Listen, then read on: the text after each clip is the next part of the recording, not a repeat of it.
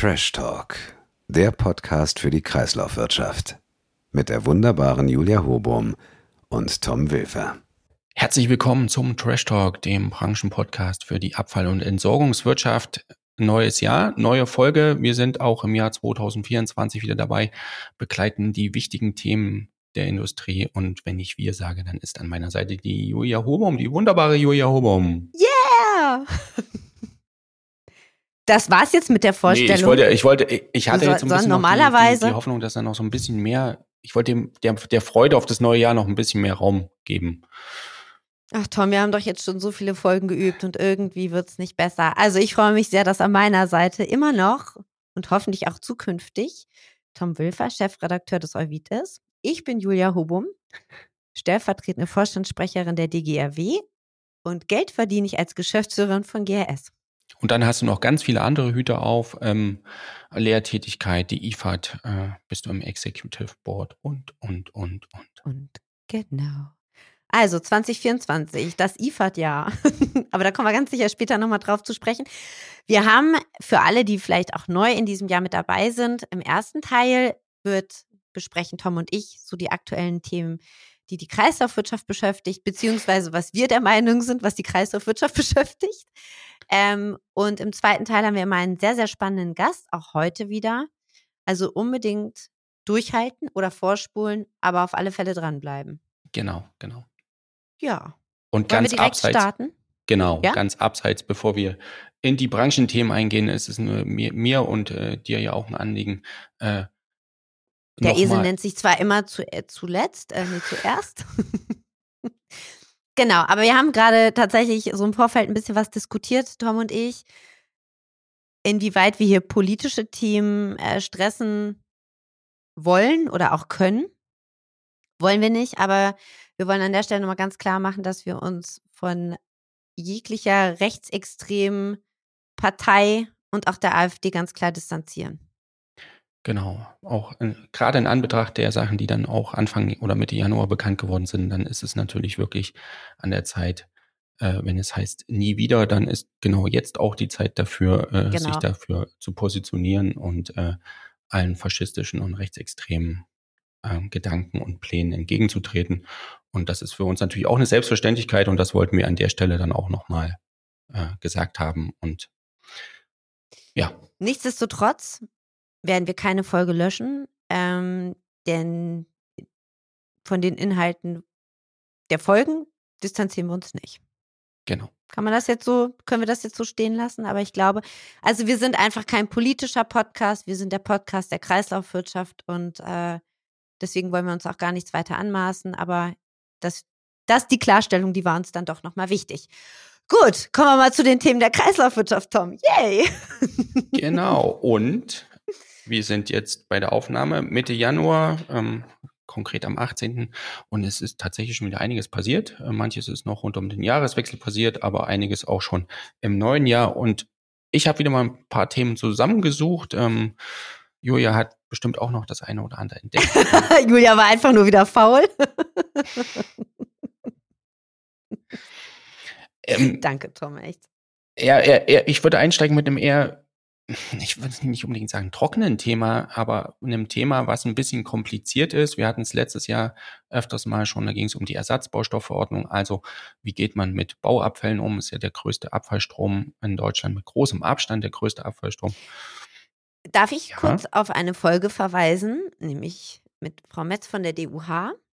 Ich weiß gerade gar nicht genau mehr, wann wir die aufgenommen haben, aber es ist schon eine Zeit her. Frühjahr findest du's noch? 22. Folge Ja, ne, 4 oder genau. 5 könnte das gewesen sein. Es ist schon, ja, ganz, ganz tolle, äh, ganz tolle Aufnahme. An der Stelle nochmal liebe Grüße und herzlichen Dank. Ähm, also da wirklich auch gerne mal reinhören, dann bekommt man vielleicht auch noch den einen oder anderen Hintergrund mit.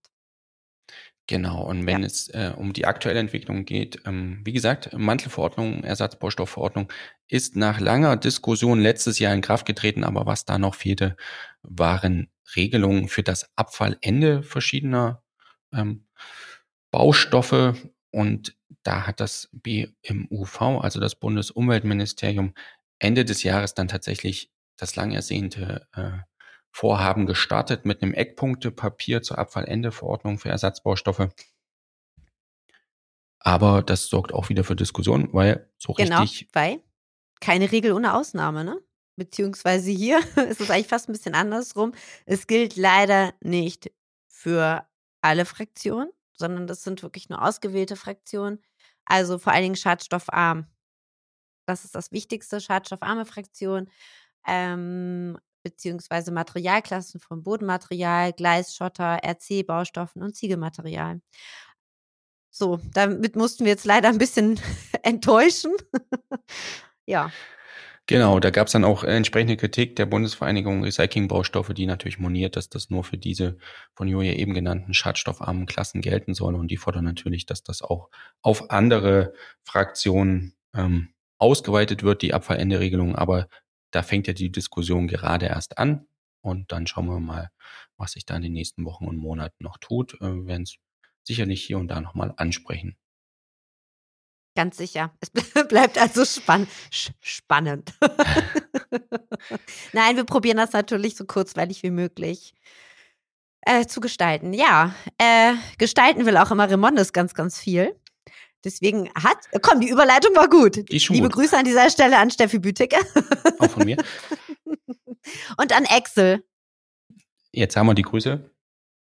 Und äh, Bernhard Schodrowski ruft vielleicht auch noch an. Gut, also das Kartellamt hat jetzt äh, nochmal so ein bisschen den, den Daumen, den Finger bei Remondes in die Wunde gelegt, beziehungsweise guckt sich jetzt auch nochmal ganz genau an, was die so neu dazu kaufen, wie die sich vergrößern. Wenn ich das richtig mitbekommen habe, geht es aber nicht tatsächlich um alle Formen der Unternehmen und um die Beteiligung an ähm, öffentlichen kann man das so sagen? Ich glaube, das ist außen vor.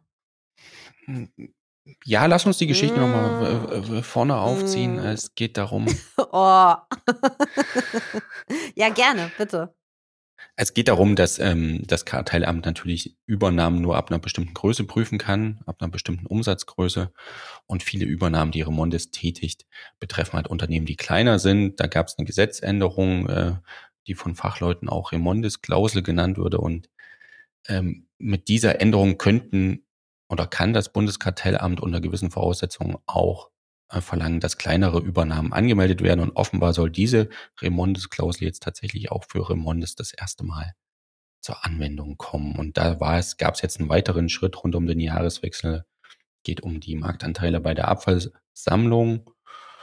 Und die sind ja, genau da ist das, was du meinst, auch sehr hoch bei den kommunalen Unternehmen, also bei einzelnen Abfallströmen haben die Kommunen ja einen Marktanteil bei der Sammlung von 50 Prozent. Und das hatte Remondes ja auch immer wieder moniert, dass diese Marktanteilsbetrachtung äh, durch das Kartellamt die kommunalen Anbieter außen vor lässt. Und das ist auch in der neuesten Sektoruntersuchung, die das Bundeskartellamt ähm, zum Jahreswechsel vorgestellt hat, auch so, dass die äh, kommunalen Unternehmen nur als Wettbewerber berücksichtigt werden, wenn sie außerhalb ihrer ihres eigentlichen Gebietes als Unternehmen tätig werden. Wenn sie sonst die kommunale Abfallsammlung ohne Ausschreibung übernehmen, dann werden sie nicht als Wettbewerber angesehen. Ja, Das war Entschuldige, ich musste gerade noch kurz mitdenken. Ja, genau. Ja. genau. Ach, du fasst das immer so schön zusammen. Ähm, Danke dir, aber ich habe mir ja auch äh, mich ausführlich damit beschäftigt. Insofern kann ich das natürlich dann hier an anderer Stelle vielleicht auch nochmal versuchen, äh, ja, so rüberzubringen, dass das vielleicht auch für die Hörer Sinn macht. und Hörerin. Hörerinnen auch. Nein, wir gendern nicht, oder? Nein.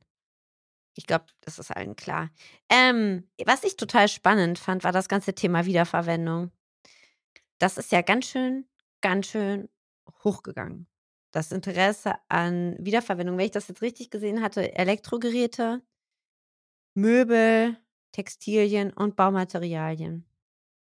Genau. Soll ich es nochmal für die Hörer und Hörerinnen äh, anreißen, um Also- was es eigentlich ging? Also die, äh, ich habe, also so ein Betrag war tatsächlich schon im Milliardenbereich, was da umgelegt worden ist. Also das war echt eine ganz schön große Summe, wenn ich das noch so in Erinnerung habe. Aber du kannst gerne das noch mal so ein bisschen erläutern, was das Kilogramm pro Einwohner bedeutet hat. Und, und, und. Genau, es geht um eine Studie für das Umweltbundesamt, die hat das Öko-Institut erstellt und dann ging es darum, mal anzuschauen, was tatsächlich an Gebrauchtwaren in Deutschland äh, gehandelt wird äh, über verschiedene Kanäle und da ist man zum Ergebnis gekommen, dass hochgerechnet auf ganz Deutschland insgesamt etwa drei Millionen Tonnen Second-Hand-Produkte im Jahr 2021 neue Besitzer gefunden haben. Das ist ja ein, wirklich ein wahnsinniger Wert. Und wenn man es umrechnet, sind das durchschnittlich 36 Kilogramm pro Kopf und Jahr. Also finde ich wahnsinnig wirklich beeindruckend. Finde ich auch. Also ich bin, und das weißt du ja, ich bin ja auch ein ganz großer Fan der Wiederverwendung. Übrigens, an dieser Stelle, ich probiere jetzt nochmal eine kurze Überleitung zu einer netten Geschichte ähm, aus meiner kürzesten Vergangenheit zu erzählen. Wiederverwendung. Ähm, ich habe tatsächlich, und ich finde es echt crazy, ich habe tatsächlich Kopfhörer, also AirPods, im Flugzeug vergessen. Okay. Bin ausgestiegen und war weg. Ärgerlich. Und jetzt ist das natürlich so, naja, aber AirPods kann man ja tatsächlich orten. Und die wurden auch gefunden, diese AirPods, und sind jetzt einer Wiederverwendung zugeführt worden. Ähm, ich verfolge jetzt die ganze Zeit, wo meine AirPods sind. Also, derjenige, der Finder, hat diesen Fund unterschlagen und äh, wohnt in, ich sag das, nein, ich sag das nicht, aber wohnt in der Nähe des Flughafens München. Mhm. Hat gestern äh, Pause gemacht in Lerching. Danach nochmal kurz ein Flugzeug, Flugzeug, was auch immer, bepackt, gereinigt. Und ist jetzt auch wieder äh, zu Hause und war heute Nacht um zwei Uhr nochmal kurz wach und hat meine Kopfhörer benutzt. Mhm. An dieser Stelle, warum unterschickt man einen Fund bei Dingen, bei denen man weiß, dass sie tatsächlich geortet werden können? Also das ist keine Wiederverwendung übrigens. Oh, jetzt ruft der schon wieder an. So. Äh, ruft der Besitzer der AirPods an? Nee, ganz sicher nicht. Aber ich habe dem sogar eine Nachricht über die AirPods geschickt. Aber es scheint egal zu sein. Aber ich krieg die wieder. Ich schwör's, ich krieg die wieder. Apropos, hast du eigentlich mittlerweile deine Elektrogeräte zum Supermarkt gebracht? Nee, aber der Supermarkt meiner Wahl hat jetzt ganz große Plakate hängen, wo drauf steht, br- bringen Sie hier die, äh, Ihre kleinen Geräte zurück. Verrückt. Echt? Es geht voran, Und? ja. Und hast es noch nicht gemacht. Nee, da hatte ich die dann gerade wieder zu Hause vergessen. So, so viel dazu, ne? Ja, aber äh, ganz kurz, lass uns nochmal auf diese, auf diese Zahlen eingehen. Du Ja, hast es schon bitte. gesagt, es sind vor allen Dingen äh, äh, Baumaterialien, 1,3 Millionen Tonnen, die da als gebraucht Waren quasi gehandelt werden. 900.000 Tonnen Möbel. Finde ich. Echt krass, Cool. oder? Also ich finde es ich find's total cool. Wirklich. Und- Aber ich frage mich halt echt, äh, also ist das jetzt wirklich im Vergleich zu den Vorjahren so viel höher? Hat man es vorher noch nicht so wahrgenommen oder nicht gemessen? Und wenn es so viel höher ist, warum? Also ist das ein wirtschaftlicher Druck auf die Leute oder findet ein Umdenken statt oder publiziert man jetzt die Zahlen halt einfach erstmals? Glaube tatsächlich, dass es sich um erstmalige Zahlen handelt, zumindest im Rahmen dieser Studie, um tatsächlich ein Gefühl für den Markt zu kriegen oder für den Umfang des, des Ganzen. Mhm. Ähm, Ob es jetzt gestiegen ist in den jetzt, letzten Jahren, das ist eine reine gefühlsmäßige Äußerung von mir, das kann ich mir schon vorstellen, aber da kann ich jetzt auch nicht sagen, ob das jetzt 10, 20, Zeig mal 30 deine Hose. Es ist ein Podcast, kein Videocast. Ich habe aber eine an, weil ich bin im Büro. aber, ähm, jetzt, aber jetzt muss ich also, nur um nochmal die Zahlen genau zu verstehen, weil Zahlen sind ja nicht gleich Zahlen. Ähm, das ist ja jetzt nicht irgendwie das, was bei eBay umgeschlagen worden ist oder auf dem Flohmarkt, sondern das ist ja tatsächlich eigentlich mit dem Entledigungswillen abgegeben worden. Nee, tatsächlich, tatsächlich, das ist nicht, ähm, äh, wir sind in dem Sinne nicht in der Abfalldefinition oder im Abfallbereich, sondern schon die Stufe vorher. Also es ist nicht der Entledigungswille im Sinne von, ich habe es auf Also es dem ist- Wertstoffhof abgegeben, sondern es ist tatsächlich das, was habe ich über, über Ebay verkauft oder habe es vielleicht auch Freunden oder Familie verschenkt oder an, an vielleicht auch an, an anderen Einrichtungen. Also aber ich bin ja gar nicht gefragt worden. Du bist gar nicht gefragt Zahlen- worden. Ja, wie, wie hat man denn jetzt diese Zahlen äh, ermittelt, Tom? Also wenn ich es richtig verstanden habe, ist es eine repräsentative Umfrage gewesen und man hat es dann hochgerechnet. Wie das sonst auch mit repräsentativen Umfragen so passiert. An dieser Stelle, repräsentativ sind übrigens nicht 298 Klicks auf YouTube. Aber okay. da auch wieder. Aber was ich da gerade beim Elektrogeräte ist ja das Thema, dass diese. Weil, das habe ich gar nicht gesagt. Nee, aber ich. Ähm, äh, dass diese Quote zur Wiederverwendung oder wie es ja rein rechtlich korrekt heißt, Vorbereitung zur Wiederverwendung sehr gering ist. Da geht es ja aber auch nur um die Geräte, die tatsächlich auch äh, an den entsprechenden offiziellen Sammelstellen abgegeben werden. Und die ist ja wahnsinnig gering. Also die ist ja irgendwie im 1%-Bereich. Und das ja, aber das Problem ist ja bei den Elektrogeräten dann auch immer, wer übernimmt die Haftung, wenn dir der Toaster hochgeht. Und dann ist ja auch mal die Frage, welche Elektrogeräte will man eigentlich wirklich wiederverwenden? Also deine Zahnbürste, so gerne ich dich habe, würde ich jetzt nicht unbedingt benutzen wollen. Also das ist so, oder ein Rasierapparat, das sind ja auch viele Dinge, die dann so einen hygienischen oder einen Kühl Kühlschrank? Ey, echt nicht. Sorry, da bin ich irgendwie auch raus. Also, das ist ja dann, und dann hast du ja auch immer diese Energieeffizienz. Also lohnt sich das jetzt wirklich, diesen alten Kühl, das alte Gerät, Spülmaschine, ähm, Kühlschrank, Gefriertruhe wirklich nochmal wieder aufzubereiten, wenn der Energieklasse irgendwie bei äh, minus Doppel D ist. Genau. Ähm, wobei wir jetzt bitte nicht an Textilien denken, Tom, sondern damit meine ich die Energieklasse. Ähm, dann ist ja die Frage, ne? Also ist dann die, wenn du dir die Gesamtenergiebilanz dann anguckst über den zweiten Lebenszyklus, wenn der Kühlschrank dann so viel Energie frisst, äh, weil er so eine miserable Energieklasse hat, dann macht das ja auch überhaupt gar keinen Sinn. Da, da also hast das, du natürlich ich glaube, total recht. Ja, ich habe ja auch Verfahrenstechnik studiert. Nein, aber man muss ja wirklich immer sich die ganze System, das ganze System einfach mal angucken und da einfach ehrlich miteinander sein. Wann macht Wiederverwendung noch Sinn und eigentlich auch, wann macht Recycling überhaupt noch Sinn? Da würde jetzt aber recht. die Thermodynamik ins Spiel kommen, aber die lassen wir jetzt raus. was ich aber ja nur, auch noch. Was ich aber nur meinte oder welchen Gedankengang ich aufgreifen wollte, das war in dem Gespräch, was wir mit Helge Wendenburg hatten. Ähm, das war die Folge im November, glaube ich. Und da hat er auch drauf verwiesen, dass diese, diese Quoten, die gerade im E-Schrott-Bereich ja ähm, bei der Sammlung deutlich verfehlt werden, hat er darauf verwiesen, dass ja auch ganz viele Geräte gar nicht da mitgerechnet werden, weil die eben noch nicht im Abfallbereich ankommen. Stimmt. Und das sind ja gerade die Gebrauchtgeräte.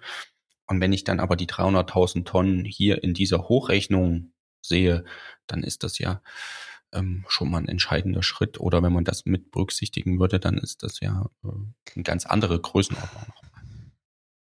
Ja, trotzdem fehlt noch viel zu viel.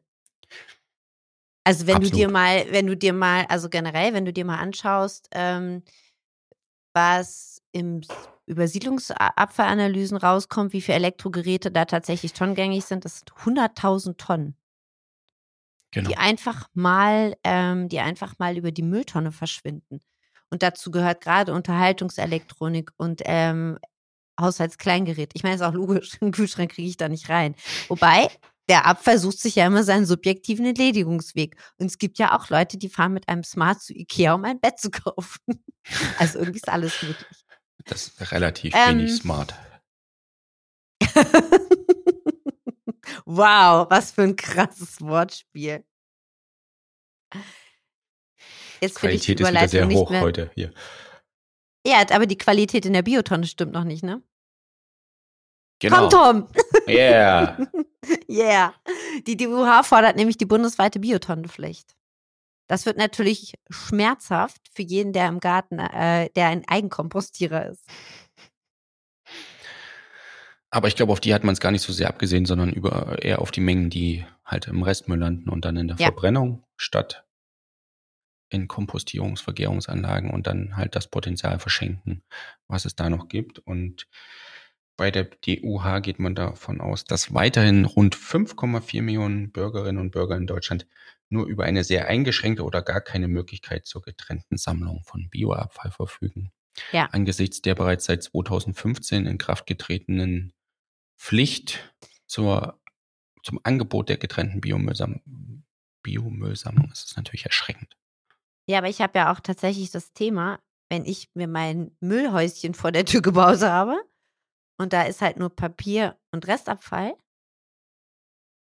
Und dann halt auch noch, äh, ne? An dieser Stelle, nee, Axel Subkleff haben wir schon gegrüßt, aber tatsächlich auch nochmal die, die Wertstofftonne oder die gelbe Sacktonne. Dann will ich jetzt vielleicht nicht unbedingt auch noch eine Biotonne daneben haben. Hast du Bio, äh, hast du eine Biotonne? Ja, klar. Ich auch. Ich mache sie immer Also ganz an schnell wieder zu, wenn ich sie aufgemacht habe, aber ich habe eine. Was wirfst denn du rein? Wenn es so stinkt. Also ich glaube vor allem, dass das echt wichtig ist für so Küchenabfälle. Also ich würde jetzt in Hamburg meine Küchenabfälle, also die einen gebe ich noch meinen Hühnern. Alter, die legen übrigens im Moment Eier. Ey, das ist Hammer. Also zur IFAD, Tom, bringe ich uns richtig viele hartgekochte Eier mit. ist das eine gute Idee? so Trash-Talk-Eier. Also, äh, okay, wie kam ich jetzt drauf? Also, äh, entweder, klar, das gebe ich den Hühnern, aber ansonsten, ich würde halt ungern Fleischabfälle oder ge also generell so Lebensmittelabfälle jetzt irgendwie auf den Kompost werfen, weil dann zieht ja nur die Ratten an. Und Genau. irgendwie noch anderes Ungeziefer. Also jetzt so für Grünschnitt oder für ähm, das, was aus dem Rasenmäher rausgeworfen wird, geht das? Finde ich das, wobei das werfe ich auch manchmal in die Biotonne. Ich glaube, die Stadtreinigung freut sich. Dann. Aber Dann. tatsächlich, tatsächlich sind, ist es wohl so, dass es mindestens zwölf Landkreise und Kreisfreistädte gibt, die noch gar keine äh, Möglichkeit zur getrennten äh, Sammlung anbieten. Und in weiteren 30 Kreisen beziehungsweise Städten müssen die Bürgerinnen und Bürger ihren Bioabfall mühsam zu Sammelstellen im öffentlichen Raum oder zu Weil Wertstoffhäusern da hätte ich, transportieren. sorry, da hätte ich ja gar keinen Bock drauf. Das macht also überhaupt nicht. niemand. Das macht doch keiner, ey. Ich fahre doch nicht. Vor allen Dingen in der Kunststofftüte ist es dann, da musst du die ausschütten. Nee, s- nee. Nee, würde ich auch nicht machen. Das ist so, nee. Aber hier an dieser Stelle nochmal ganz kurz. Die Kunststofftüte aus der Gemüseabteilung gehört nicht in die Biotonne. Und auch wenn da drauf steht, das ist Biokunststoff, einfach bitte lassen, weil die meisten Anlagen das tatsächlich nicht unterscheiden können. Die Hörer äh, hören, wie ich vernehmbar nicke an der Stelle. Ja, nick, nick, nick, nick. Genau. Ähm, was haben wir denn noch für Megathemen? Wir haben noch, ähm, wir haben noch gemischtes Hack. Und da sind wir auch wieder bei Tonnen. Also, hast du die Geschichte Ja, gelesen? ich, Das ist ja, ich meine fand das so Geschichte. witzig. Ich fand das so irre witzig. Ich habe gedacht, oh Gott, ey. Und zwar, du meinst wahrscheinlich die äh, ges- gestohlenen, in Anführungszeichen gestohlenen Recycling-Container bei der Kriminalpolizei, die man dann tatsächlich nach längerer Recherche äh, da vor Ort direkt identifiziert hat. Ich finde es so witzig. Ey, wie können dann einfach mal Container Das ist tatsächlich, tatsächlich eine Geschichte, die sich bei uns so ein bisschen entwickelt hatte, weil äh, ich kann ja mal so aus unseren Abläufen berichten. Wir haben morgens immer eine Redaktionskonferenz, wo wir Themen verteilen. Warum bin ich da nicht dabei? Ja, weil du so viele andere Aufgaben und äh, Termine hast. Also, also hier echt mal unsere, also die, die, die Trash Talk äh, Redaktionssitzung ist einfach nur per WhatsApp. Mach mal. Aber ganz kurz, äh, Ja, aus, der, aus der Euvid Recycling äh, und Entsorgungsredaktion, wir haben äh, eine morgendliche äh, Redaktionssitzung und da werden Themen vorgestellt, die, die so aufkommen. Und natürlich, wenn sich aktuell am Tagesverlauf noch was ergibt, besprechen wir das natürlich auch. Aber in dem Fall war es so, dass die Kollegin diese Meldung entdeckt hatte, dass irgendwo, ich, wo war es denn? In genau im Kreis Vorpommern, Greifswald, also ganz weit oben im Nordosten Ja, genau. Ja. ähm, Container vermisst wurden im öffentlichen Raum und die Polizei sich schon auf die Suche nach den Dieben gemacht hat und die Kollegin hatte die Meldung fast fertig und dann kam die Aktualisierung am Nachmittag der Meldung, dass die Container mittlerweile bei der Kriminalpolizei aufgetaucht so waren. witzig. Die hatten die nämlich eingezogen aufgrund irgendwelcher Ermittlungen, die man natürlich nicht äh, näher benannt hat. Aber äh, ja, das die Geschichte ähm, gestohlene Recycling-Container bei Kriminalpolizei entdeckt. Also muss man sich vielleicht auch hier und da mal ein bisschen besser abstimmen, aber ähm, die Aufregung hatte sich dann wieder gelegt. Ich finde es sau witzig. ähm, und tatsächlich ist auch wieder Edelmetall geklaut worden. Also wir hatten ja das Thema mal ganz kurz, dass bei Arubis ein bisschen was abhanden gekommen ist. Und wenn ich das richtig gelesen habe, Arubis hat, glaube ich, jetzt auch logischerweise personelle Konsequenzen aus der ganzen Sache gezogen. Aber sie sind mit dem Geschäft ja trotzdem zufrieden. Angesichts Fand ich- dessen, Fand ich trotzdem nochmal wichtig zu betonen. ja, wenn man so wie viel waren es? 170 Millionen Euro mussten sie, glaube ich, Ja, das war richtig. Ja, ja, das war richtig, richtig viel, ey. Also bei dem ersten Verfahren gab es ja jetzt wohl auch schon die ersten Geständnisse, aber da ging es auch eher um den, ich sage jetzt mal, direkten physischen Diebstahl, wo man äh, gewisse Silberkonzentrate in der Hosentasche, sage ich jetzt mal, aus dem, aus dem Werk gebracht hat. Bei dem noch größeren Betrugsfall, wo es um ähm, Fälschung der Laboranalysen ging, da ist man, glaube ich, zumindest offiziell noch nicht weiter. Ich habe zumindest noch nichts vernommen. Aber du bist näher dran in Hamburg. Ich weiß nicht, ist das in Hamburg? Ja, ja, also nur weil ich jetzt näher dran bin, Hätte ja sein können. war ich doch nicht mal bei August vorbei und frag mal kurz, wie es ist. Ähm, weil wir bei, weil wir ja bei der Müllabfuhr sind, an dieser Stelle nochmal, Tom möchte mal Müllauto fahren. Komm Tom, das nimmt immer mehr Form an. Ich weiß, dass du es eigentlich gar nicht willst, Nee, aber du willst das, äh, aber wir, wir, unser, unser Gast gleich im zweiten Teil will es eigentlich, glaube ich, auch nicht, aber den habe ich auch überredet. aber an dieser Stelle, was er war begeistert, aber er konnte es nicht so zeigen. Der hat das sowas, also. Wir machen da was klar und dann gibt es Fotos. Aber an dieser Stelle, Tom, was ist orange und wandert im Wald? Nee, natürlich irgendwas mit Müllabfuhr. Eine Wanderine. Auch schön. Einen schlechten Witz musste ich bringen. Gut. So, Ich war Mein die Kaffee Tage, kann ich leer. auch, ich kann auch noch Was? was berichten. Ich war die Tage äh, des Öfteren, ähm, das ist so mein, ähm, meine persönliche Geschichte, viel bei der Handball-Europameisterschaft unterwegs und haben mir da viel die Spiele der, der holländischen Mannschaft angeschaut und ich dachte auch erst im, im Publikum wären ganz viele Müllmänner, aber es waren dann tatsächlich die Orange. Orange. Orange. Sehr stimmungsvolle Veranstaltung. Glaube ich dir sofort. Genau. Ist ja jetzt aktuell auch äh, weiterhin in Hamburg, falls du mal Lust und Zeit hast. Schau da mal vorbei. Auch mit Ich muss Oranje. So mit Orange, aber ich muss echt, ich äh, muss arbeiten. Aber ey, das Wetter heute in Hamburg ist mega. Richtig cool. Und auf meiner Dachterrasse hier, vor meiner GRS-Tür, liegt sogar Schnee. Vielleicht stelle ich mir gleich einen Stuhl raus und sonne mich. Hier geht der Dauerregen gerade in Schneeregen über. Es ist auch total schön drin in meinem Büro. Und in diesem und Sinne bleiben wir auch da. dabei. Und in diesem, wir bleiben jetzt äh, in den Büros. Ich hole mir jetzt einen Kaffee und freue mich auf den zweiten Teil. genau, vielleicht sollten unsere Hörer das auch tun, sich einen Kaffee holen und dann den zweiten Teil hören. kurz auf Pause drücken, Kaffee holen, zweiten Teil holen, äh, zweiten, zweiten Teil hören. Ähm, ja, unbedingt dranbleiben und in Zukunft sowieso. Wir sehen uns auch alle spätestens auf der IFAD, das müssen wir wirklich nochmal sagen. Die DGAW ist in Halle A6. Der Euvid weiß der Tom nicht, wo er ist. Auch da. auch da. Gut, also alle kommen bitte in Halle A6. Wir freuen uns sehr drauf. An dieser Stelle ganz liebe Grüße an die Messe München. Guck mal, wir, wir grüßen mittlerweile so viel. Wir müssen es mal wieder ein bisschen aussortieren. Aber ähm, IFAD ja und jetzt dranbleiben. Wir sehen uns. Alles klar.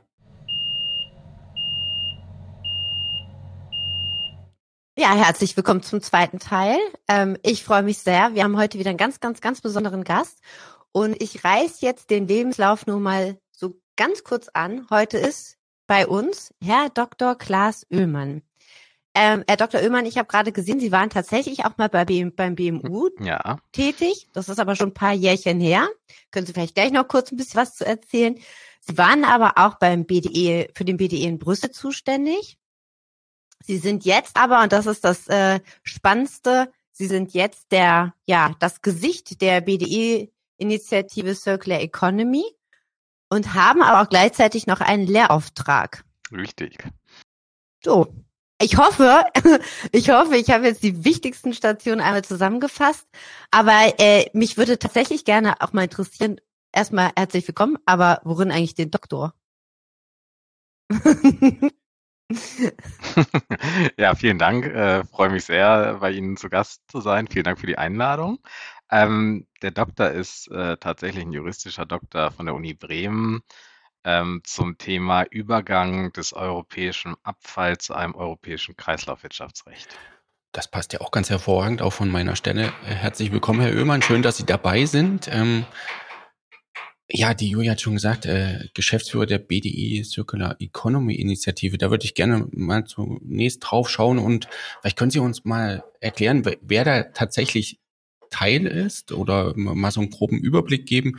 Weil BDI äh, betrifft ja die, die ganze Wirtschaft oder große Teile der Industrie. Wer engagiert sich denn in der Initiative?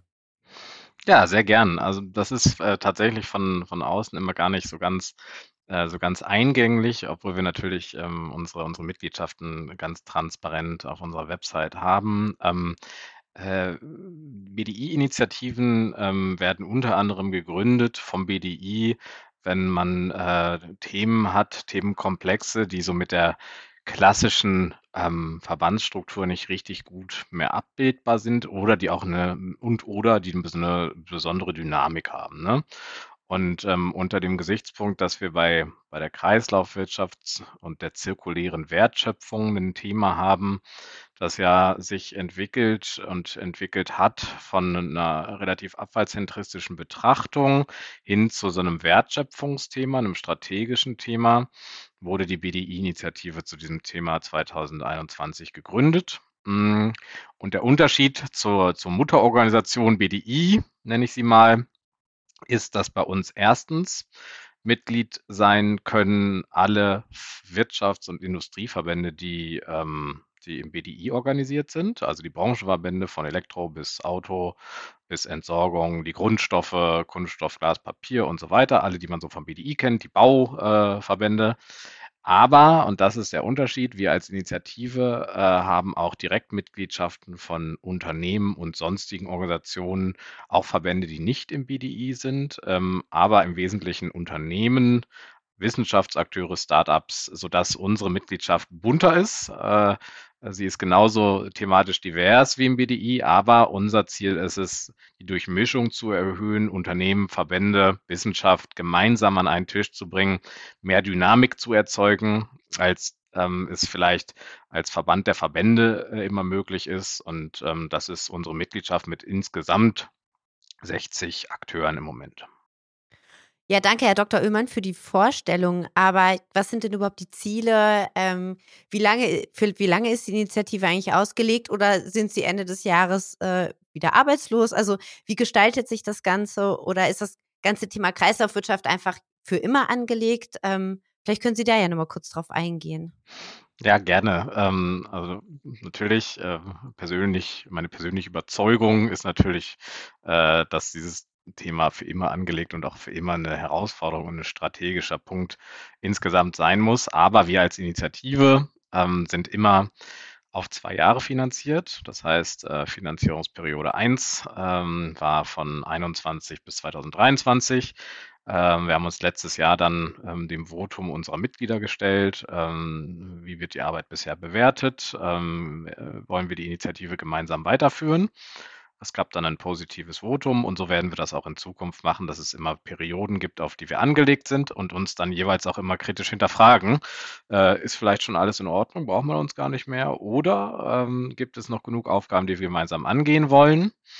Hm, äh, Ziele, ich gehe danach nochmal ganz kurz auf qualitative und quantitative Ziele ein.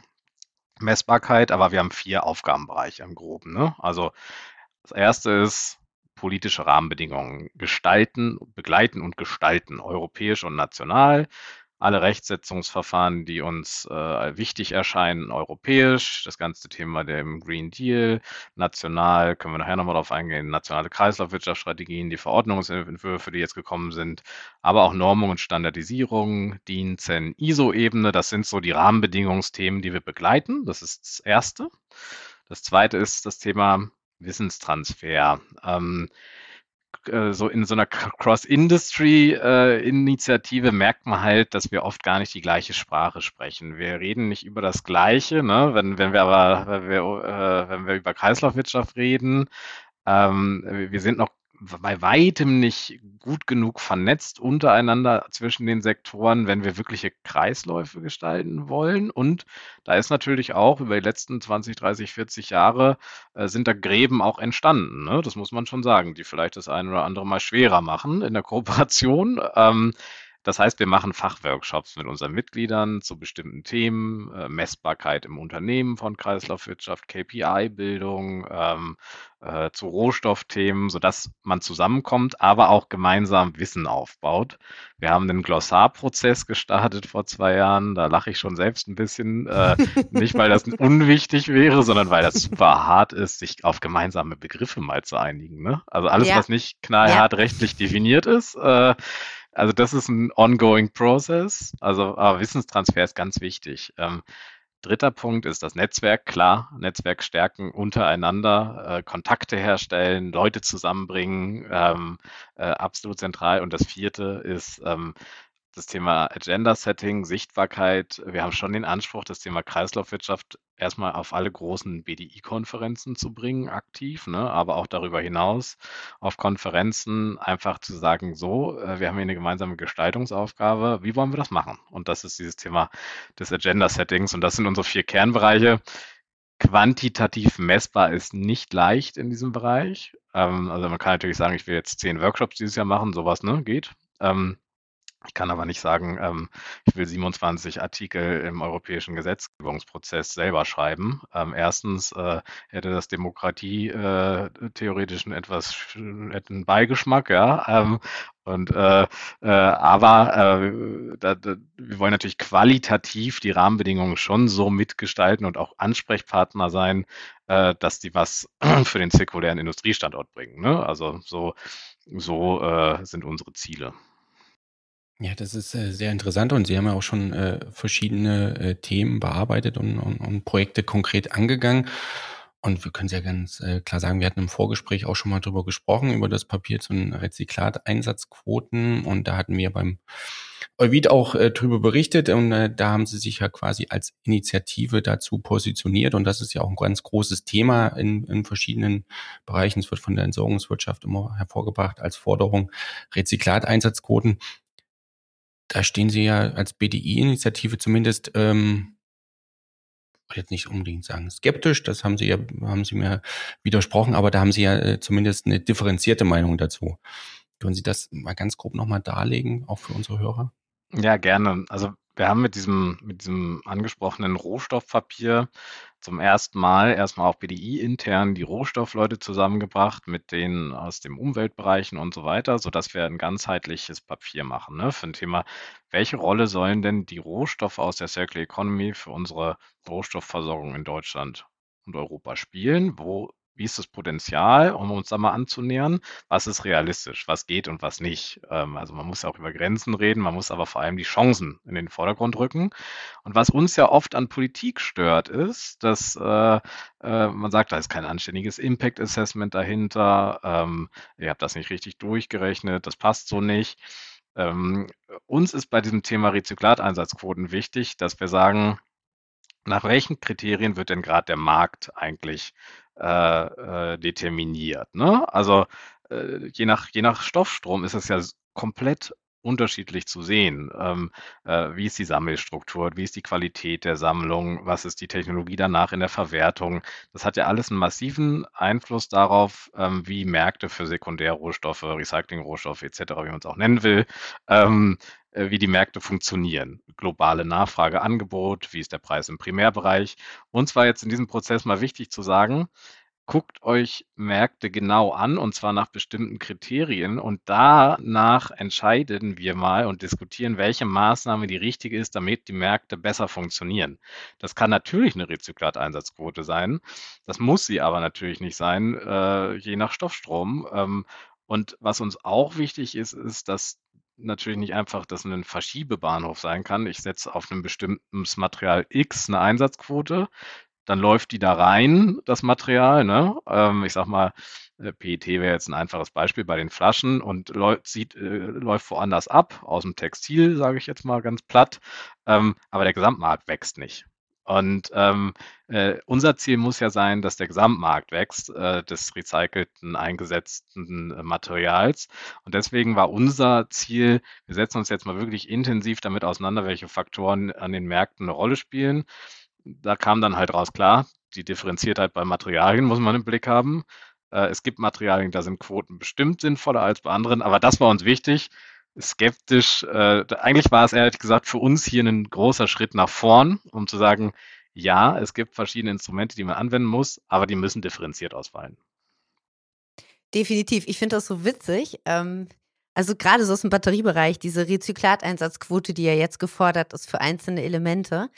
Um das überhaupt erreichen zu können, hat man jetzt gesagt, okay, wir nehmen Produktionsausschüsse mit rein, weil wir haben ja noch gar nicht so viel End-of-Life-Material, um diesen Rezyklat, also um die Neuproduktion und die jeweiligen Prozente, die als Rezyklat eingesetzt werden, sollen abzudecken. Und jetzt gehen, geht die eine oder andere Firma her, der eine oder andere Produzent und sagt, alles klar, dann baue ich jetzt eine Linie auf, auf der ich tatsächlich schon Produktionsausschuss produziere, um dann so viel Material zu haben, um das, also das ist doch irre. Ja. Das ist doch, also das ist doch, was die Wisser und also was ich immer so denke, ähm, auch ne, wenn man jetzt generell mal Quoten diskutiert. Das kann immer der erste Anstoß sein, um darüber mal nachzudenken. Aber am Ende des Tages muss es sich doch auch irgendwie wirtschaftlich rechnen oder ähm, sozialverträglich sein. Also so Quoten mit aller Wucht durchsetzen zu wollen, finde ich irgendwie, naja, manchmal vielleicht auch nicht zielführend. Also von daher, ich finde das Thema irre spannend und ich gebe Ihnen komplett recht, dass man das wirklich pro Stoffstrom nochmal getrennt sehen muss und dann aber natürlich nochmal ganzheitlich. Ja. So. Also das ist, äh, wenn ich das nochmal ergänzen darf, ähm, äh, ich sehe auch wirklich, wir haben ja, wir haben ja Stoffströme und, und Kreisläufe, wo wir keinen positiven Marktwert auf dem, auf dem Material ja. haben. Ganz klar, da braucht man halt äh, dann Maßnahmen, die, die da äh, unterstützend eingreifen. Ne? Das kann auch mal eine Quote sein. Ich meine, manchmal reicht ja schon die Diskussion für eine Quote, wo man an Märkten dann was sieht und sagt, oh, ah, okay. Ähm, äh, aber, aber wie gesagt, das ist, ähm, äh, äh das ist ein Inst ökonomisches oder ein, ein, ein politisches Instrument. Es gibt ökonomische Instrumente, es gibt ganz verschiedene Ansätze und diese Differenziertheit in den Blick zu nehmen, ist, das, ist, das ist wirklich nicht einfach. Äh, das haben wir auch im Prozess gemerkt und wir hatten keine wissenschaftliche Begleitung. Ähm, aber zumindest, wenn, ähm, wenn Regelungen gemacht werden, dann muss man, glaube ich, ganz sauber sein in der, in der Folgenabschätzung und auch bei der Fundierung des Instruments. Das ist ja. wichtig. Ich denke gerade irgendwie an die Frauenquote. jetzt, okay, jetzt Tom, muss, ich mich, muss ich mich noch mal ganz kurz äh, vielleicht unsympathisch machen, aber seht ihr das nicht auch als Anreiz für die Industrie, dann tatsächlich sich auch stärker zu engagieren und die entsprechenden Investitionen voranzutreiben? Äh, Batterien ist jetzt ein Beispiel, klar, da ist der, der Rücklauf an, an alten Batterien aus Elektroautos noch nicht so groß, aber ist es nicht ein, ein Anreiz, beziehungsweise dann auch wirklich äh, ja, der Antrieb für die Unternehmen zu sagen, jetzt muss ich mich aber auch engagieren, jetzt muss ich halt auch äh, äh, vielleicht selber auch Recyclinganlagen äh, finanzieren und darin investieren, damit ich diese Quoten erfüllen kann? Ja, also ganz klar, ne? Da, da ein ganz klares Ja. Das kann das richtige Instrument sein, ne? Überhaupt, ich bin, bin weit davon entfernt zu sagen, dass, dass Quoten immer falsch sind. Ähm, es muss halt aber sauber geprüft sein, dass nicht äh, Material einfach von einem anderen Weg nimmt und, und gar keine Investitionen ausgelöst werden. Das wäre mir da an der Stelle wichtig. Ähm, und zum Zweiten muss natürlich äh, äh, das einhergehen mit ähm, äh, auch also die Gesamtinfrastruktur im Kreislauf muss dahinter stehen, ne? also die Qualität in der Sammlung und so weiter. Ähm, das, das äh, mit einer Quote, ich glaube, eine Quote, also schön, schön wäre es, wenn man sagt, wir machen jetzt eine Quote und dann lösen wir die, damit die Investition aus, die auf einmal den ganzen Kreislauf gut machen. So einfach ist es vermutlich nicht. Ähm, aber gerade, äh, wir, wir, und es ist ja auch äh, ganz, wir haben ja ne, Rezyklat-Einsatzquoten, wir kriegen sie ja auch und wir werden genau sehen, was dann, was an Märkten passiert.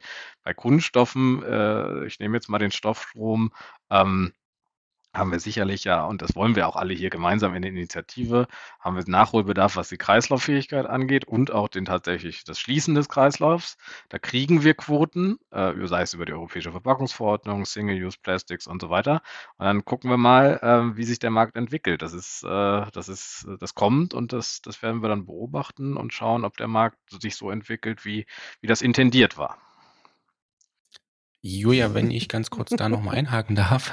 Das darfst du immer, Tom. Das ist eine hervorragende Überleitung. Äh, also ich finde, du hast dich gar nicht unbeliebt gemacht. Ich muss das ja nochmal Nein. Das war ja einfach nur eine ja kritische Frage. Hat er nicht, oder? Wir lassen Nein, ihn leben. Um, umso besser. Dann probiere ich es mit dem nächsten Thema. Aber Yay.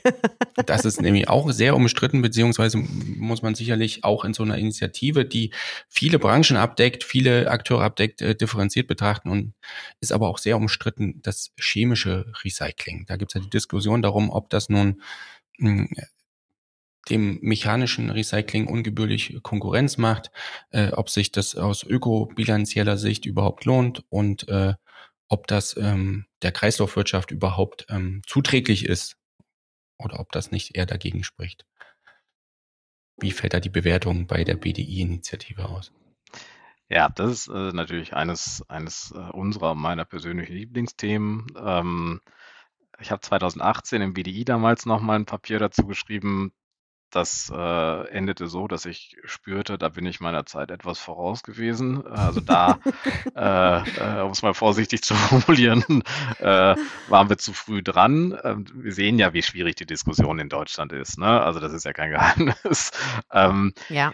Äh, ich da ist mir wichtig, dass wir differenzieren, auch wieder innerhalb des äh, Kunststoffstroms. Ähm, äh, erstmal sozusagen zwischen, zwischen, zwischen den technischen, eher technischen Kunststoffen und äh, äh, also, also auch Duroplasten, ne, ähm, äh, wo wir gar keine Recyclinglösung haben im Moment, ähm, äh, oder und den, und den, sag ich mal, den, den, den Standardkunststoffen ähm, aus dem Verpackungsbereich und so weiter. Also es gibt ja nun wirklich auch eine Menge Kunststoffe, wo wir bisher überhaupt keine mechanische Lösung haben.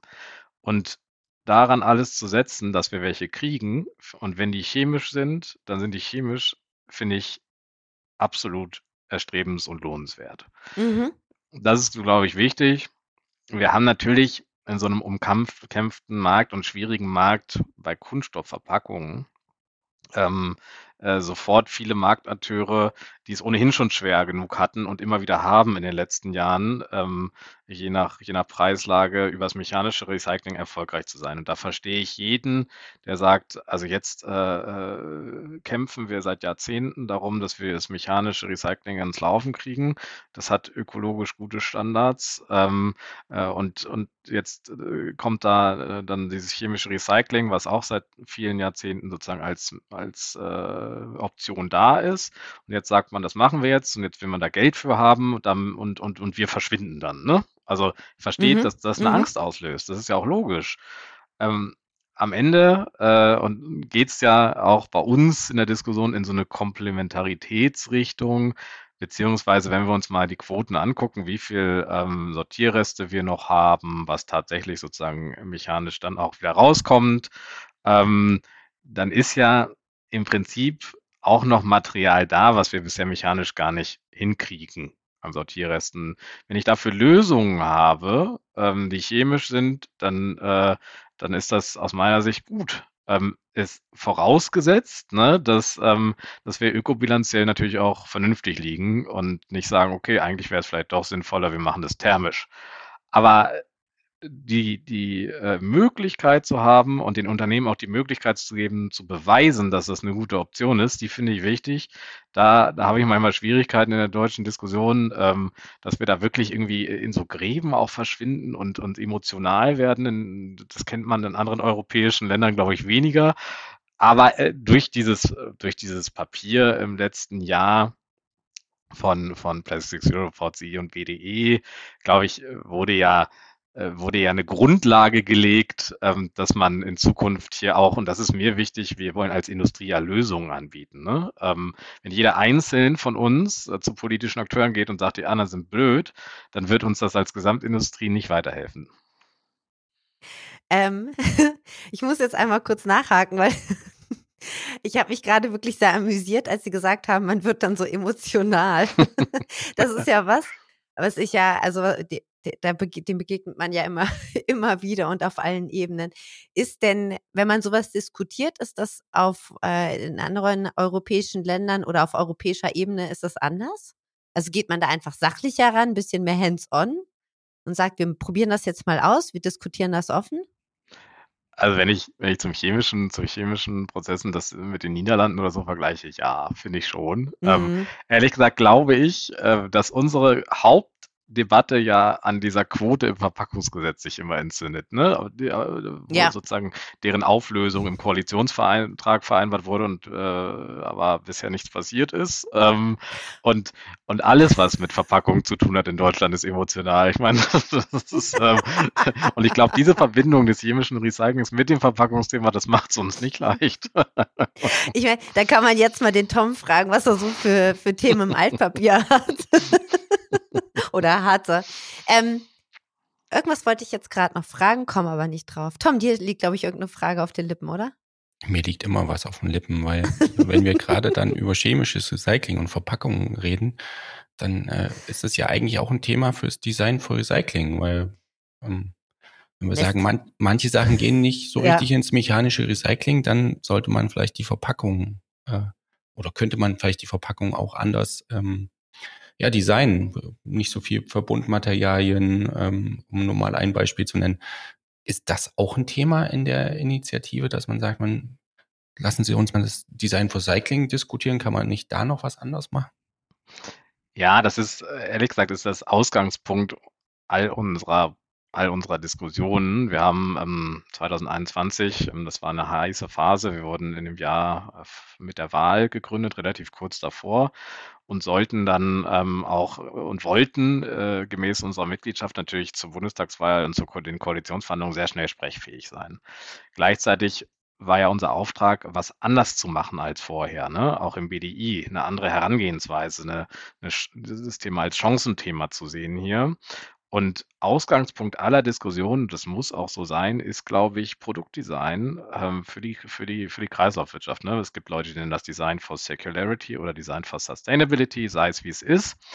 Ähm, natürlich darf das nicht dazu führen, dass wir sagen, ähm, vergisst das Design, wir bauen euch hinten eine Technik äh, hin, die alles, ein Allesfresser, der aus allem wieder was Gutes macht. Das stimmt ja, das stimmt einfach nicht und das wird es auch nie geben, weil Materialentwicklungen immer sehr schnell werden, äh, äh, Substitutionen werden immer schnell sein ähm, und so schnell kann man gar keine Anlagen bauen. Das geht auch finanziell nicht, ne? Unmöglich. Ähm, äh, also davon abgesehen, dass wir äh, eh nicht schnell Anlagen bauen können äh, bei den Prozessen, die wir haben, aber ähm, von daher ist Design entscheidend und das, das, das kommunizieren wir auch in allen unseren Positionen, in unseren Grundsatzpositionen.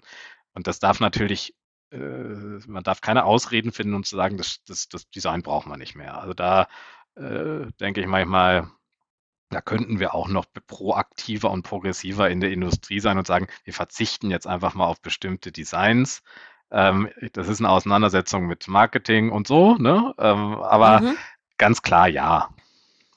Was, was halten Sie denn von der Idee, ähm, erstmal den Recyclingprozess aufzuzeigen, bevor man Dinge auf den Markt bringen darf? Also das Ganze halt mal ein bisschen andersrum zu denken. Ja, also ich Wurde finde das- das, äh, finde das theoretisch sehr spannend. Ähm, ähm, äh, nur äh, wäre, würde ich mir dann wünschen, dass das eine, dass das ein völkerrechtliches Abkommen ist, sage ich mal so.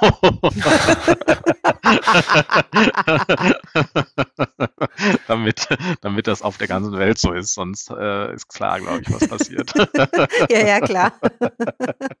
Die nächste Weltrecycling-Konferenz findet dann in Berlin statt. Richtig.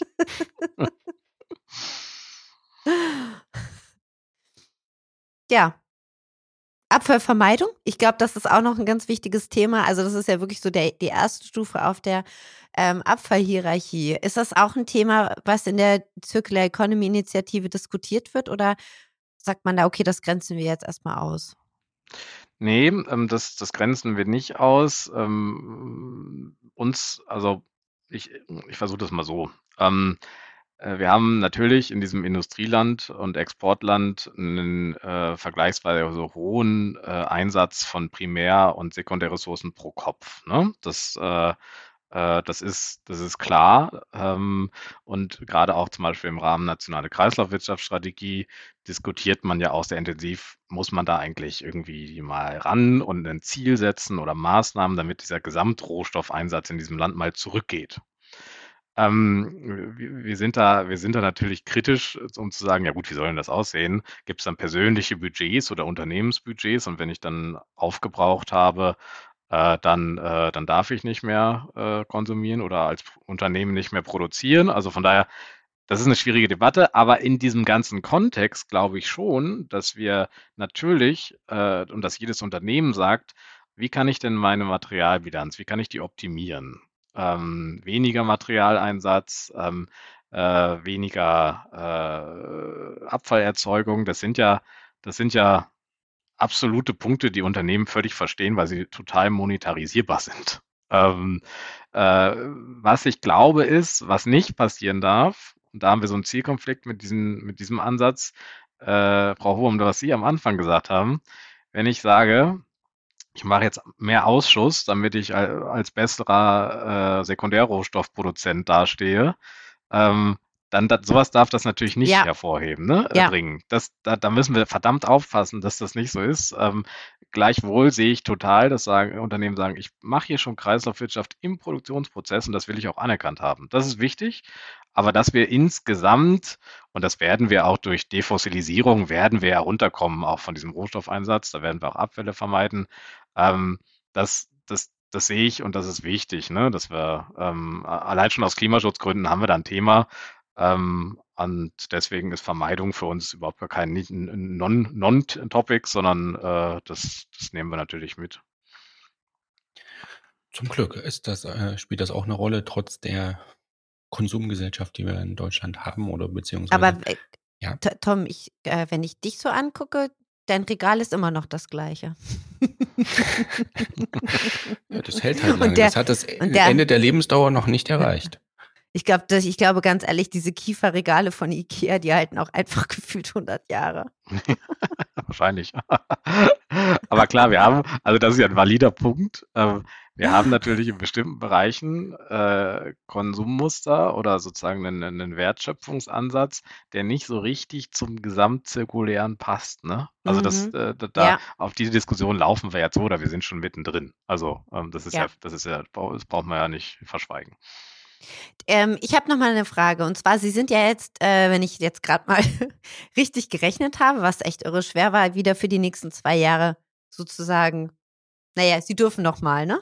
Ja. Ähm, warum? Was sind, was sind jetzt die, also ich glaube, eigentlich ist allen klar, warum, aber gibt es konkrete Ziele, die definiert worden sind für die nächsten zwei Jahre? Außer die IFAD, auf die wir gleich nochmal zu sprechen kommen. Aber ähm, was passiert in den nächsten zwei Jahren, Herr Oehlmann? Mhm. Ja, also tatsächlich ähm, habe ich mal, sage ich manchmal ähm, auf diese Frage, jetzt geht es erst richtig los. Ähm, wir haben, äh, das, das brauchen wir auch nicht verschweigen, in dem ersten Jahr unseres Bestehens ganz viel mit gegenseitigem Verständnisarbeit und was wollen wir hier eigentlich verbracht. Ne? Das ist ein Prozess gewesen.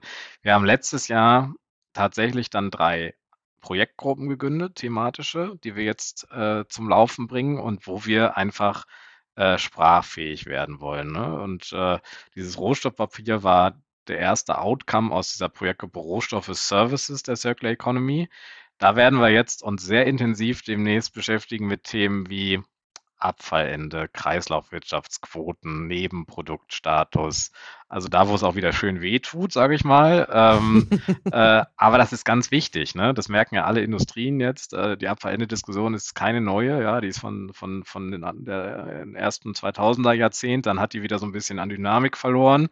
Und jetzt kommt die wieder, weil alle merken, okay, ähm, äh, in, in der Gesamtdebatte über diese ganzen schönen R-Strategies am Ende kommt es halt schon drauf an, ist es ein Abfall oder nicht für ein Unternehmen. Ne? Ähm, äh, bei, bei, bei Genehmigungen, beim Einsatz. Es ist einfach eine zentrale Frage und das bleibt ja auch. Und damit werden wir uns in dieser Gruppe äh, in den nächsten anderthalb Jahren intensiv auseinandersetzen.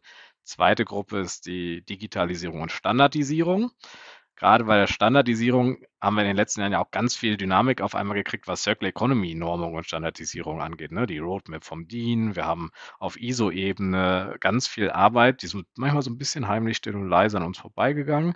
Das geht jetzt runter auf ZEN-Ebene. Wir haben den riesen Normungsauftrag von der Kommission zu Kunststoffen auf ZEN-Ebene. Und dann fragen wir uns, wie spielt es eigentlich mit dem zusammen, was gerade regulatorisch alles verabschiedet wurde? Wir erwarten ja noch äh, gefühlte 380 Delegated Acts in den nächsten fünf Jahren, sage ich mal. Ähm, wie spielt das eigentlich zusammen? Wie müssen Unternehmen da sich vorbereiten? Wie können wir uns einbringen? Das ist ein ganz wichtiges Thema. Ähm, Digitalisierung nenne ich jetzt mal nur digitaler Produktpass. Äh, da spielt die Normung Standardisierung eine Rolle, da spielt aber auch dann die Regulatorik über Ökodesign eine Rolle. Ne? Also das sind Themen. Und die dritte Gruppe ist Klimaschutzpotenziale. Wir hatten ja jetzt gerade die COP28 und zum ersten Mal eine Abschlussdeklaration des äh, Wording der Circular Economy. Das heißt, und das haben, glaube ich, auch die äh, wahrgenommen, die dort waren, äh, ich leider nicht, äh, ähm, das war auf einmal ein Thema im Klimaschutzdiskurs. Und das werden wir aufgreifen äh, mit Themen wie Messbarkeit, Scope-3-Emissionen und Kreislaufwirtschaft. Was, wie kann ich mir als Unternehmen meine Kreislaufwirtschaftsmaßnahme anrechnen, obwohl die im Scope 3 liegt? Müsste man da nicht eigentlich eine Incentivierung hinkriegen? Ne? Also das sind so Themen äh, für die nächsten anderthalb Jahre im fachlichen Bereich. Ansonsten die IFAD hat sie angesprochen. Die Europawahl ist ganz wichtig, glaube ich jetzt. Ähm, äh, also aus verschiedenen Gründen, gesellschaftlich sowieso, äh, für das weitere demokratische Europa. Ähm, wir werden ein Papier dazu machen ähm, und um auch sozusagen dieses Mal ganz früh die neuen Abgeordneten mit unserem Thema zu infizieren im positiven Sinne. Ähm, äh, wir sind äh, dann äh, im Weiteren natürlich beschäftigt mit der nationalen Kreislaufwirtschaftsstrategie und den Verordnungsentwürfen, die jetzt so äh, vom BMUV zu erwarten sind. Also das ist das Arbeitsprogramm für uns, über allem steht und das ist das Gesamtziel wir wollen die Plattform der Industrie zur Gestaltung der Circular Economy sein. Das heißt, wir wollen wachsen. Wir wollen mehr Mitglieder. Ähm, wir wollen uns strukturell besser aufstellen und äh, natürlich auch ähm, glaubhafter Ansprechpartner und Kommunikator sein. Das ist ganz klar. Jetzt hatten wir eigentlich im Vorgespräch was, äh, was vereinbart, Herr Oehlmann. Sie haben nicht einmal erwähnt. ich, Ohrwurm, das sind die letzten fünf Minuten, das hatte ich mir extra aufgeschrieben hier. Ja, Tom, ich musste es bringen. Aber ich hoffe, ich hoffe, dass Herr Ömer noch mal kurz drauf zu sprechen kommt von sich aus. Ich warte jetzt einfach vornehm ab. Gut, also wir, wir sehen uns auf jeden Fall auf der IFAT, Herr Öhmann. Da freue ich mich äh, riesig drauf. ich würde Ihnen jetzt aber noch kurz die Gelegenheit geben wollen, ein paar abschließende Worte zu sagen. da kommen Sie, Herr Oehmann. Nein, alles gut. Sie brauchen nicht erwähnen, dass ich auch in der BDI-Initiative bin. Das ist in Ordnung. das kommt noch, das kommt noch. Warten Sie ab. Dann, Tom, hast du, hast ja, du noch eine, eine Frage? Also wir haben es jetzt zwei, dreimal ganz kurz angerissen, aber ich finde es schon, schon noch interessant. Die IFAD steht an. Und ja. Sie sagten ja, dass äh, zu den Schwerpunkten der Circular Economy Initiative das Netzwerken und der Wissenstransfer gehört. Und das ist ja wahrscheinlich die perfekte Plattform äh, dafür. Wie nehmen Sie es denn wahr? Ähm, Industrieunternehmen und auch die Mitglieder in ihrer Initiative ähm, Interesse an der IFAD, sich da auch selber zu präsentieren und mit ihren Ideen äh, voranzugehen, beziehungsweise auch in den Austausch zu treten dann auf der Messe? Ja, das ist das ist wirklich ein spannendes Projekt. Wir sind, ähm, dieses Jahr zum ersten Mal offizieller Partner als Initiative auch der IFAD. Da haben wir uns für entschieden. Vor zwei Jahren waren wir noch recht jung, sind aber direkt äh, ins IFAD-Geschäft reingesprungen, haben unsere Jahreskonferenz auf der IFAD gemacht, ähm, äh, haben uns bei ein, zwei weiteren Events mit engagiert, einfach mal um Erfahrungen zu sammeln. Jetzt sind wir Partner geworden. Ähm, wir sind mit einem Stand vertreten. Wir werden wieder eine Jahreskonferenz und andere Formate machen, weil wir natürlich gemeinsam auf dieser Messe sozusagen die Wertschöpfung der Industrie insgesamt vertreten wollen. Ne? Unsere Mitglieder gehen da gut mit. Ähm, äh, äh, auch äh, Frau Rubum ist da ja äh, sehr aktiv, auch über die, die DGAW, aber sie ist natürlich auch äh, mit, mit GAS direktes Mitglied unserer Initiative, worüber uns wir sehr freuen. Ähm, aber auch über die DGAW sind ja auch schon Industriepartner äh, auf der Messe vertreten. Ne? Ähm, genau. Mal, Covestro äh, ist Covestro bei uns. denke, ne? Ja. Ähm, ja. Also wir wollen auf der IFAD ganz klar diese industrielle Wertschöpfung vertreten mit unseren Unternehmen. Deswegen bringen wir auch alle mit. Deswegen machen wir unsere Jahreskonferenz da.